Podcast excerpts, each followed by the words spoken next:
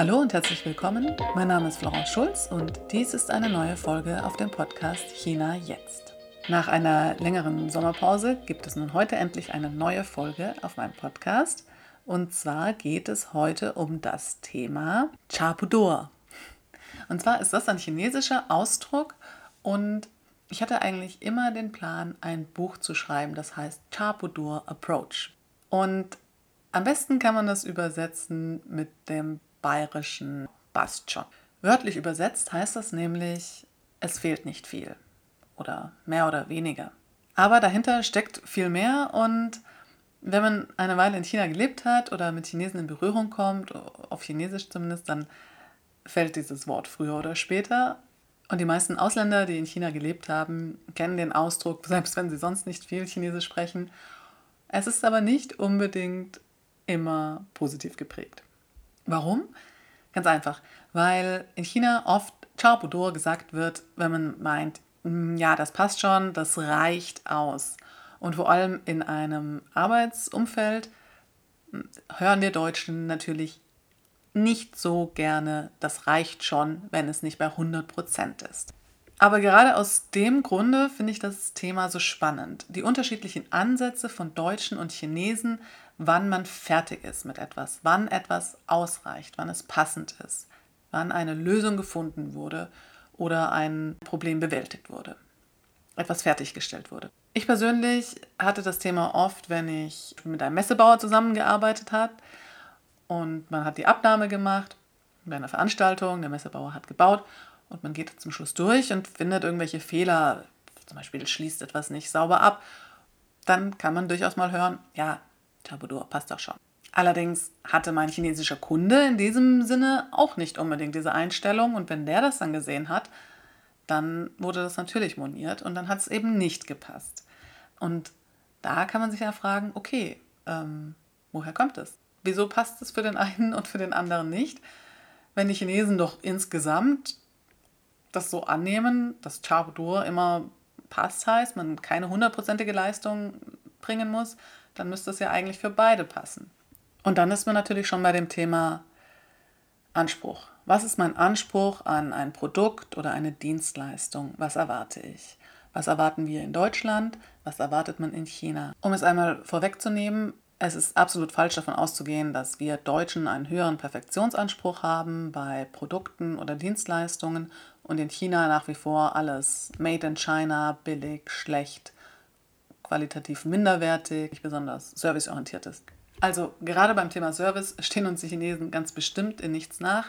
Immer wieder höre ich von Chinesen, die in Deutschland sind, die Überraschung, wie langsam alles in Deutschland ist, wie wenig dienstleistungsorientiert man hier doch ist.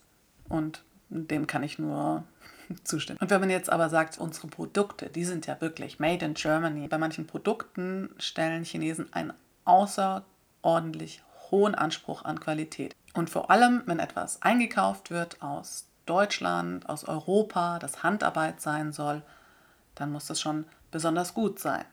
Es ist schon passiert, dass Produkte, die aus Deutschland, Made in Germany kamen, in China abgelehnt wurden, weil sie nicht dem Qualitätsanspruch genügt haben.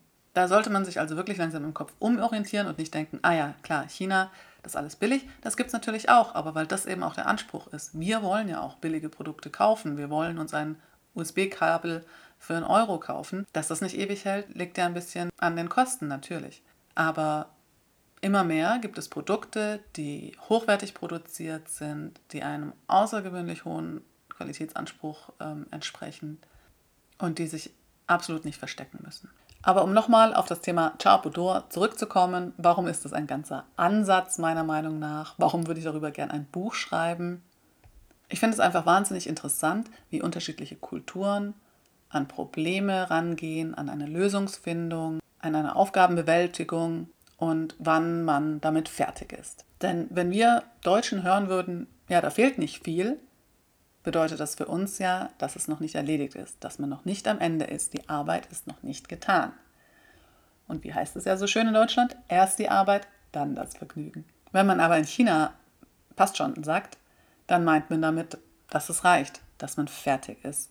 Jetzt kann man diesen Ansatz der Chinesen vielleicht ein bisschen mit Daoismus erklären.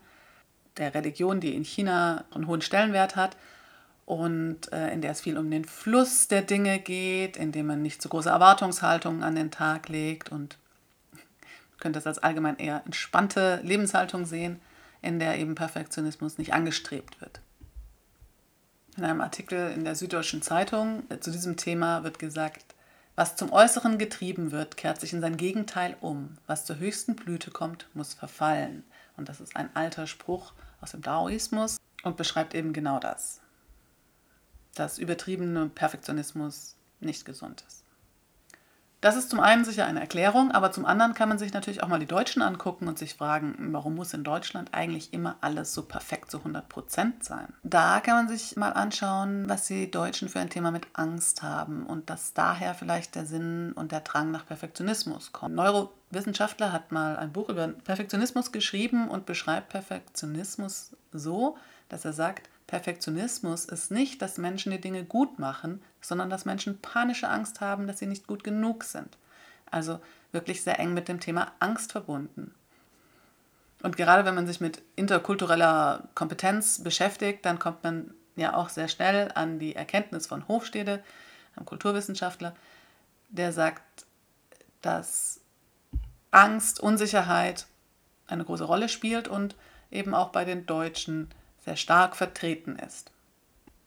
Sie haben Angst vor dem Unbekannten und daher kommt der Drang und der Wunsch nach Regeln, Prozessen und das ist es sehr genau. Während die Deutschen sehr auf den Prozess, auf die Struktur fokussiert sind, sind die Chinesen oft sehr ergebnisorientiert. Das heißt, es wird nicht lange Ursachenforschung betrieben, es wird eher gesagt, okay, gut, jetzt ist es so, was machen wir? Wie können wir dieses Problem jetzt für den Moment schnell und unkompliziert lösen? Während Deutsche gerne anfangen zu kuscheln und sagen, okay, hm, was ist eigentlich der Grund? Was ist die Ursache? Warum ist das so? Was machen wir jetzt ganz prinzipiell? Müssen wir erstmal einen Prozess fertigstellen, wie in Zukunft immer mit dieser Art von Problem umgegangen wird? Es wird also erstmal eine, eine Ebene geschaffen, wie man immer mit solchen Themen ab jetzt verfahren will. Und das ist natürlich wesentlich aufwendiger und zeitraubender und dauert länger. Jetzt zu beurteilen, ist das gut oder schlecht, ganz generell wäre meiner Meinung nach falsch. Man muss sich angucken, um was geht es. Geht es darum, ein Haus zu bauen, das Umweltkatastrophen standhalten halten soll? Ja, dann sollte man bestimmt keinen Chamboudou-Approach an den Tag legen und das kann dann zu Gefahren führen, sondern dann ist Qualität wichtig. Und da gibt es natürlich auch kein Wenn und Aber. Da geht nichts über Qualität und Sicherheit. Aber wenn es jetzt um die Lösung eines Problems geht im Arbeitsalltag, das einfach nur schnell und pragmatisch aus dem Weg geschaffen wird. Das ist eine einmalige Sache und die muss schnell gelöst werden. Dann ist es manchmal vielleicht auch besser, einfach zu sagen, okay, wir machen das jetzt so, ohne dass wir das im Detail ausdiskutieren, ohne dass da ein großer Konsens mit allen Beteiligten erreicht werden muss, sondern es wird einfach entschieden und es wird gemacht und selbst wenn die Lösung nicht 100% perfekt ist, es reicht für den Moment und gut ist, denn das äh, erlaubt einem auch eine unheimliche Flexibilität. Und das ist natürlich ein Grund, warum chinesische Firmen oft erfolgreich sind, weil sie schnell und pragmatisch agieren können. Sehr flexibel sind, was Wandel betrifft, sich schnell anpassen können. Und das ist natürlich besonders wichtig in China vor Ort. Denn China ist nach wie vor ein sehr schnelllebiges Land. Es verändert sich alles wahnsinnig schnell und es bringt dann nicht unbedingt etwas, lange Prozesse aufzustellen, die übermorgen schon nicht mehr gültig sind, weil sich die Bedingungen verändert haben. Und es ist auch nicht notwendig, irgendwas zu produzieren, was für 10 oder 20 Jahre stehen bleiben, denn es wird nur einen Tag benötigt. Ganz konkret, wenn man nochmal zum Thema Messebau zurückkommt, in Deutschland wird in der Regel nicht neu produziert, sondern es wird gemietet, wiederverwendet, aufgebaut, gebaut für sehr lange Zeiträume.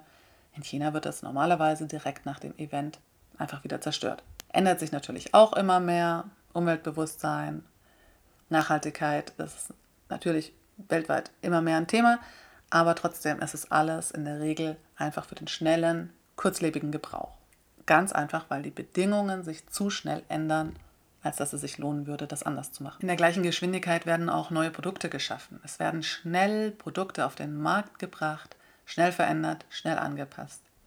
Wenn man jetzt Einkäufer von einem Automobilhersteller ist, dann kann einen das durchaus zum Weißgut treiben. Ich erinnere mich noch an Kollegen aus dem Einkauf, die ein Jahr lang damit beschäftigt waren, einen neuen Hersteller zu zertifizieren, das Produkt so abzunehmen und nach einem Jahr hatten sie das endlich, das Okay erhalten, rufen den Hersteller an und sagen, okay, passt, wir können kaufen von dir. Und er sagt, ah, ich habe es auch noch ein bisschen verbessert. Was natürlich die Katastrophe war, denn das bedeutete, dass der ganze Prozess wieder von vorne anfangen musste. Aber in einem Land, in dem einfach die Veränderung wahnsinnig schnell ist, in dem es auch nach wie vor unheimlich wichtig ist, Beziehungen zu haben zu den richtigen Menschen und wenn die sich verändern, dann muss sich eben auch der Ansatz ändern. Auch Gesetze oder Vorschriften ändern sich in China einfach wahnsinnig schnell und häufig und unvorhersehbar. Und daher ist es notwendig, sich schnell anzupassen und flexibel zu sein. Und wie Aaron Meyer in ihrem Buch The Culture Map so schön sagt, die Chinesen sind die Könige der Flexibilität. Auch das liegt natürlich begründet in der Notwendigkeit, sich schnell anzupassen an Marktveränderungen, Gegebenheiten. Für viele Jahre war es unheimlich schwierig für private Unternehmen in China überhaupt Fuß zu fassen und toleriert zu werden. Es mussten Wege gefunden werden, um zum Beispiel eine Business License zu kriegen oder überhaupt oder Materialien einzukaufen. Das konnte einfach nicht nach Schema F funktionieren, sondern musste einfallsreich sein und sich zu helfen wissen. Und das ist natürlich ein Grund für die Flexibilität und die Anpassungsfähigkeit von chinesischen Unternehmern, Gründern, Managern. Und dieses Zulassen von Grauzonen ist natürlich ein sehr wichtiges Element. Es gibt nicht schwarz und weiß, sondern vielmehr verschiedene Antworten, keine Eindeutigkeiten, Grauzonen, sowohl in Gesetzen als auch in dem Verhältnis zwischen Menschen. Denn in China ist ja wie auch vorhin schon gesagt, die Beziehung zwischen Menschen unheimlich wichtig. Und da ist es auch notwendig, dass man einen Spielraum hat, dass man nicht auf einen Standpunkt besteht, sondern dass alles eine Verhandlung ist, ein fließender Prozess, ein Flow, in dem man vielleicht auch sagt, okay, das passt schon so, dafür machen wir es da anders. Es ist alles einfach ein viel flexibleres System und nicht, wie wir das eben sehr viel kennen, Schritt 1, 2, 3, fertig ganz fix und da darf nichts verändert werden. Das ist einfach ein komplett anderer Ansatz und es bedeutet nicht, dass es besser ist, nicht, dass es schlechter ist, sondern es kommt einfach wahnsinnig darauf an, um was es geht und welcher Ansatz in der Situation der bessere ist. Aber in einem Land wie China kommt man eben nicht unbedingt sehr weit, indem man auf seinen Ansatz besteht und sagt, genau so, so funktioniert das für uns, so muss es auch hier laufen, genau so kennen wir es und genau so wollen wir es und zwar auf den Punkt genauso. Da tut man einfach gut daran, offen zu sein, sich auf andere Prozesse einzulassen und genau zu unterscheiden, an welchem Punkt ist mir wirklich Qualität wichtig und an welchem Punkt brauche ich genau die 100 Prozent.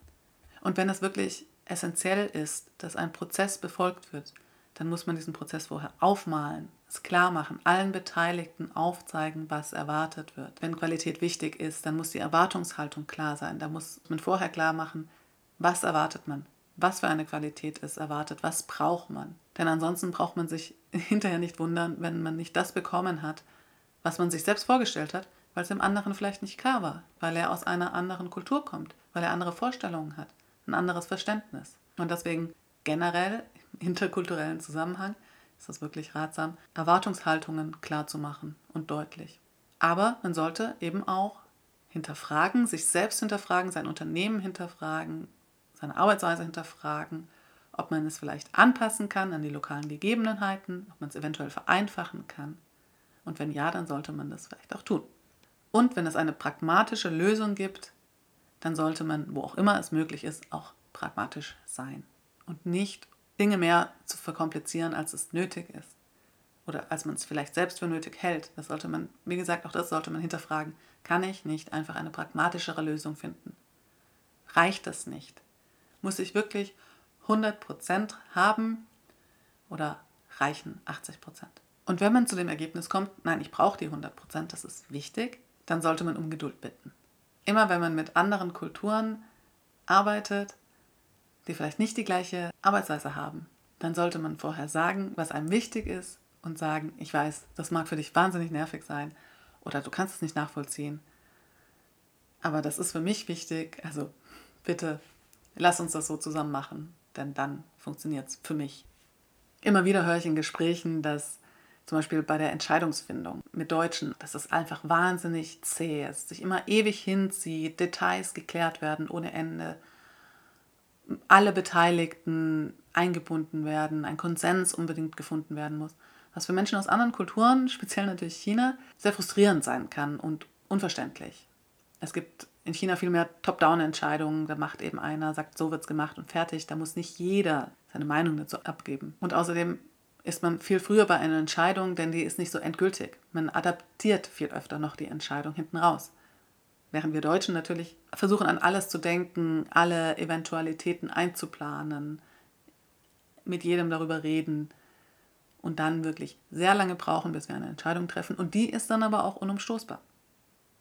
Und auch hier kann man nicht sagen, das eine ist gut, das andere ist schlecht. Es sind einfach unterschiedliche Ansätze und manchmal mag das eine passender sein und manchmal das andere. Wenn es um Qualität geht, wenn es um Sicherheit geht, da will natürlich kein Mensch eine 80-prozentige Lösung. Und da möchte ich auch kein Chabudor hören, wenn es darum geht, ob die Gasleitungen in meiner Wohnung richtig verlegt sind. Aber in anderen Bereichen, da kann das reichen. Und dann ist es auch unheimlich sympathisch, wenn jemand sagt, ja, ja, das passt schon. Da müssen wir jetzt keinen Fass aufmachen. Und es kann die menschliche Zusammenarbeit deutlich vereinfachen. In einer Kolumne habe ich den sehr passenden Ausdruck zeitraubenden und zeitsparenden Perfektionismus gefunden. Zeitsparend ist alles, was entwickelt wird, dass Prozesse schneller gehen, dass wir mehr Zeit haben für andere Dinge. Und zeitraubend wird er eben, wenn es in Richtung Bürokratie, Regelungswut, zu viel Detailverliebtheit ist. Dann nimmt es uns eben Zeit und schafft uns nicht mehr. Von daher sollte man sich das Beste aus allen Kulturen rausholen, Perfektionismus an den Tag legen, wo Qualität einfach von Bedeutung ist und auch in dem Lebensbereich. Und wenn es zum Beispiel in Richtung privates Leben geht, dann kann man sich ruhig eine Scheibe von den daoistischen Lebenseinstellungen abschneiden. Denn gerade im Zusammenleben und im Zwischenmenschlichen hat Perfektionismus ja noch nichts zu suchen. Und das macht gerade das Besondere aus. Und da kann man es ja dann manchmal bei dem, ja, passt schon, einfach belassen. Das war's für heute von mir. Ich hoffe, die Folge hat euch gefallen und wie immer freue ich mich über Feedback oder auch persönliche Nachrichten und freue mich natürlich, wenn ihr bei der nächsten Folge wieder dabei seid. Bis dann.